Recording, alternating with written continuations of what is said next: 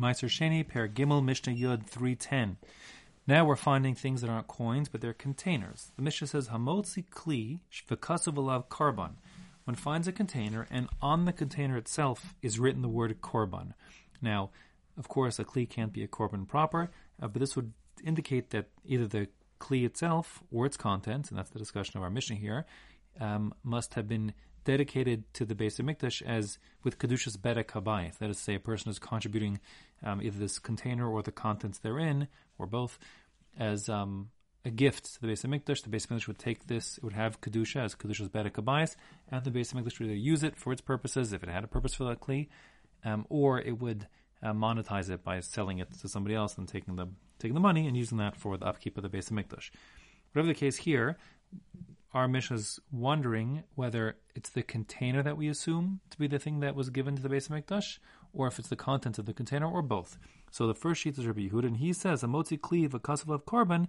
If you find a kli and it's written on the kli itself, the utensil itself, korban, the word korban. Rabbi Yehuda Omer shalcheres. Rabbi Yehuda holds that if this was a earthenware container, earthenware containers are really inexpensive, and it's not normal for a person to consecrate his earthenware container as a gift to the Beis Hamikdash because it doesn't it's not really worth very much at all.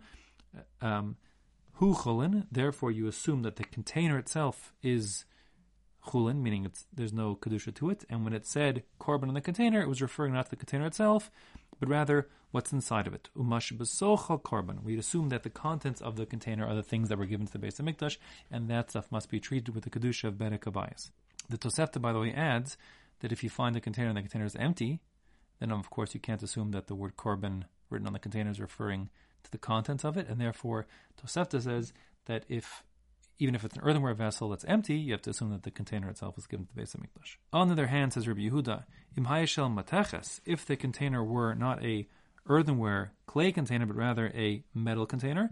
Metal containers were very expensive in the time of Chazal, and it was normal for a person to give just a simple container, an empty container, to the Beis Hamikdash uh, as a gift, as hektish for Bedek.